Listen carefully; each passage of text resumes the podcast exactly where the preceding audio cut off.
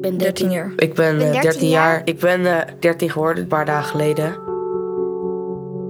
13 is op zich een moeilijke leeftijd, want je moet je gedrag heel erg aanpassen, want anders dan gaan ze zeggen dat je kleuterachtig bent.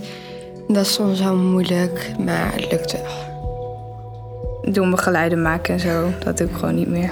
En tikkertjes spelen door school of Ja, op de basisschool ren je en speel je tikkertje nog en zo. Dan denken mensen van dat je gek bent en dat je gekleuter bent. Nu zit je gewoon te kletsen met je vriendinnen.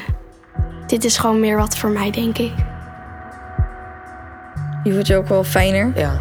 Want vroeger werd je minder respectvol behandeld en zo, omdat je dan kleiner was. Als je 13 bent, mag je meer.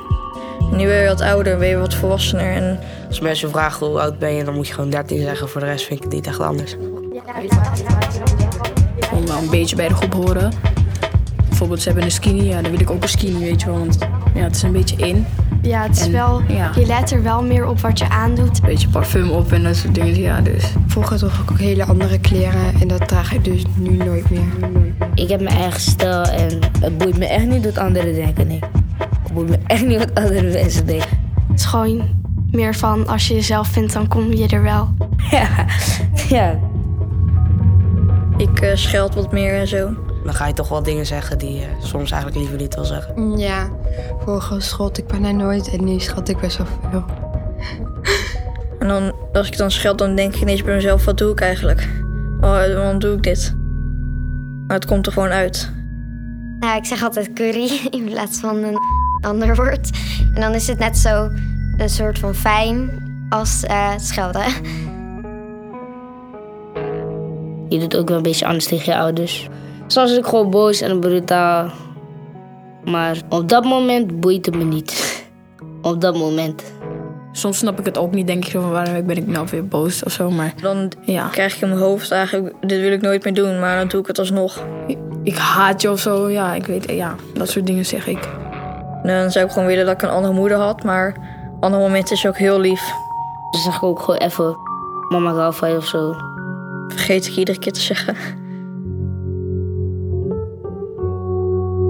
Ik ben 13 jaar. 13 jaar. Ik heb nu een vriendje sinds vorige week maandag. Alleen ik zie hem bijna nooit. Ik was wel verliefd, maar nee, ik heb het nooit gezegd. Van de gedachte van de reactie ben ik alleen eigenlijk bang. Ja, dan denk ik eh, zo van, ja, ze kan je echt een hele lelijke reactie terugkrijgen. Nou, Ik heb al een vriendje of zo. ja, als je...